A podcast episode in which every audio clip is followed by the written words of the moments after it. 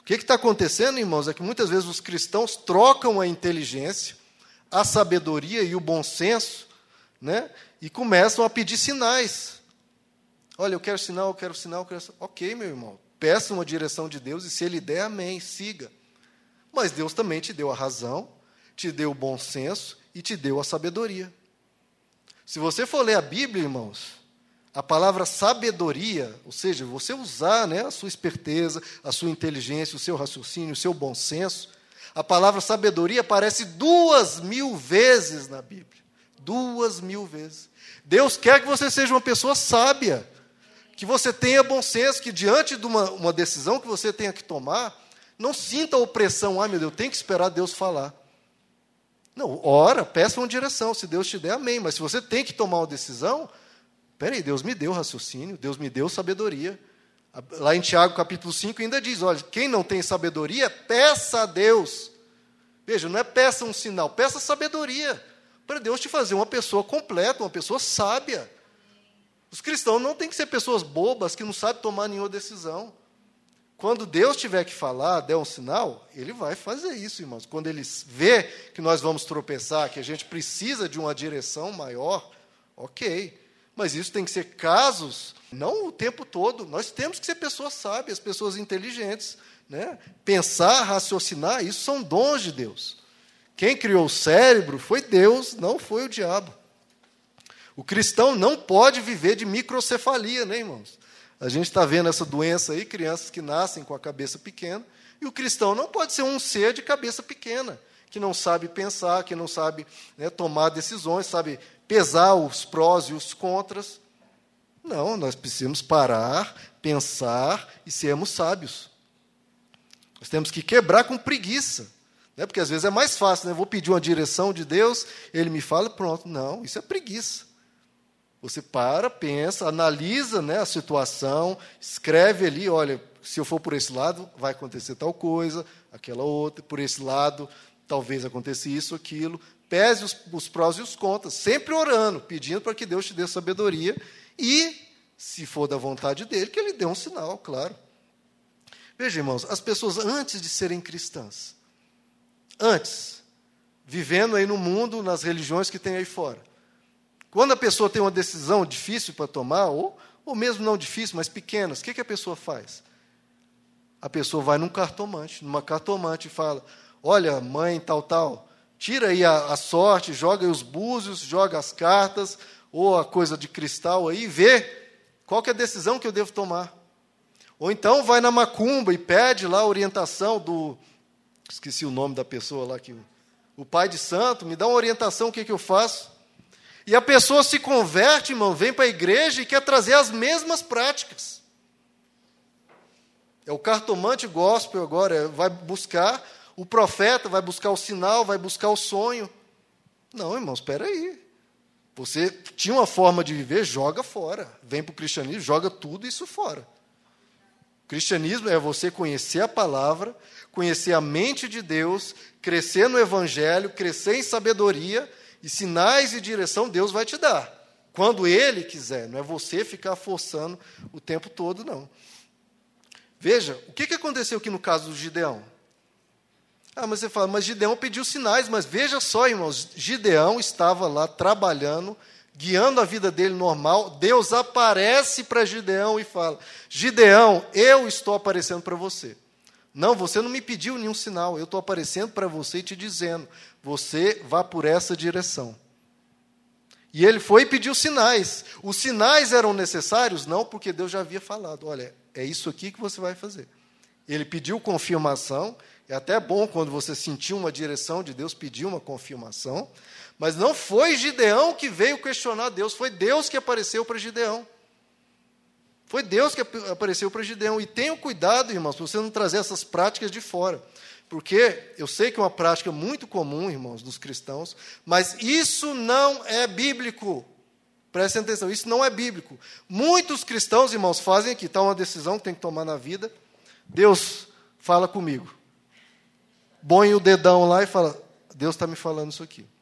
Irmãos, Deus pode fazer isso? Pode. Na misericórdia dele. Né? De vez em quando ele pode fazer? Pode. Mas isso não é prática que a Bíblia recomenda. Você não vê isso no Novo Testamento, não vê ninguém fazendo isso. Deixa eu abrir aqui, fecha o olho, o olho, deixa eu ver o que Deus. Não existe isso, irmãos. Deus pode até usar isso para falar contigo, pode, mas isso não pode ser uma prática recorrente, porque não é uma prática especificada na Bíblia. Você vai estar andando num caminho perigoso, porque não é uma prática que Paulo ensina, que Jesus ensina, que os apóstolos ensinam. Deus, de novo, Deus pode usar isso para falar contigo? Pode. Deus pode usar qualquer coisa. Deus pode usar uma mula para falar com você. Pode falar através de qualquer instrumento. Você pode ligar numa rádio mundana, assim, por, esbarrou no botão do rádio e de repente Deus fala alguma coisa. Mas cuidado, a partir de agora, então eu vou ligar sempre numa rádio do mundo e ver o que Deus fala. Não, meu irmão, cuidado. Já começa a andar num caminho perigoso, que não é garantido, que pode ter problema. Pode ter problema. Aí você fala, não, mas um dia eu, eu, eu abri, Deus falou comigo e deu certo. Exatamente, sim, irmãos, às vezes Deus fala. Deus fala e dá certo, mas isso não é uma prática que a gente não vê no Novo Testamento. Então, apesar de dar certo algumas vezes, cuidado que você entra em terreno perigoso. Outra questão que às vezes acontece, a questão de sonho. Né? Você está com uma dificuldade, com um problema, e, e você às vezes sonha uma coisa. E agora, será que Deus falou com você? Irmãos, de novo, Deus usa sonho? Usa. Deus usa qualquer coisa, tá? Não existe limitações para Deus. Eu não tenho direito, e nenhum ser humano na terra tem o direito de dizer, Deus não fala de tal forma. Não, Deus é soberano, ele faz o que ele quer. Ele só não vai agir de pecado, ele não vai fazer algo errado, mas ele fala do jeito que ele quiser.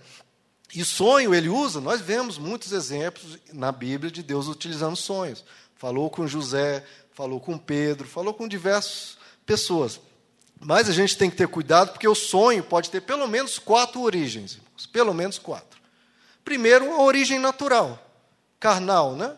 Você está com um problema, né, tem que tomar uma decisão e aquilo fica ocupando muito tempo a sua mente. E você fica o dia todo pensando naquilo. E quando você vai dormir, é natural que o seu cérebro fique né, remoendo aquilo e você sonhe com aquilo. É natural. Então pode ser de uma origem completamente natural, irmãos. Não foi Deus que falou, pode ser algo natural. Uma outra fonte de origem de sonhos, né, outra origem de sonhos, é questões psicológicas. A pessoa teve um trauma na infância, né, tem um, um, uma angústia que ela carrega ao longo da vida, né, e aquilo vai despertar sonhos na pessoa. Então, por razões psicológicas, de uma questão não tratada, de um trauma, etc., aquilo pode fazer brotar sonhos, é até um escape né, do nosso inconsciente, né, que aquilo vir para fora de vez em quando. Os sonhos podem ter origem natural, psicológica, detalhe, podem ter origem diabólica, irmãos. Nós lemos lá em Efésios capítulo 6 que Satanás envia setas. Ele não toma posse de um cristão. Né? Ele não possui um cristão, mas ele lança setas na mente. Ele começa a jogar ideias, pensamentos na sua mente. E se aquilo entra na sua mente começa a remoer ali na sua mente quando você dorme, você pode sonhar com aquilo. Então, cuidado. Às vezes a gente acha que Deus está falando, mas às vezes é uma ação de Satanás, ele querendo te levar para um caminho errado. E, por fim, dessas quatro origens, existe também a origem espiritual. Deus pode estar falando com você com um sonho. Pode ser. E aí você tem que ficar esperto. Não tem um sonho que você sente que tem algo diferente. Sente que é uma coisa que, tipo, foi além do seu modo normal de pensar. Né? Não é aquilo que você estava pensando, etc. Né? Aí você fica atento. Espera aí, esse sonho talvez seja de Deus. Você ora, peça que Deus confirme de alguma forma e fique atento, porque aquele sonho pode estar revelando algo e quando aquele algo surgir, você lembra do sonho, opa, realmente está acontecendo, e aí você toma as atitudes. Então fique esperto, não despreze os sonhos. Veja, eu sempre estou falando que bom senso, não despreze o que for revelado, mas também cuidado de achar que aquilo é uma revelação de Deus. Cuidado, cuidado, não é assim.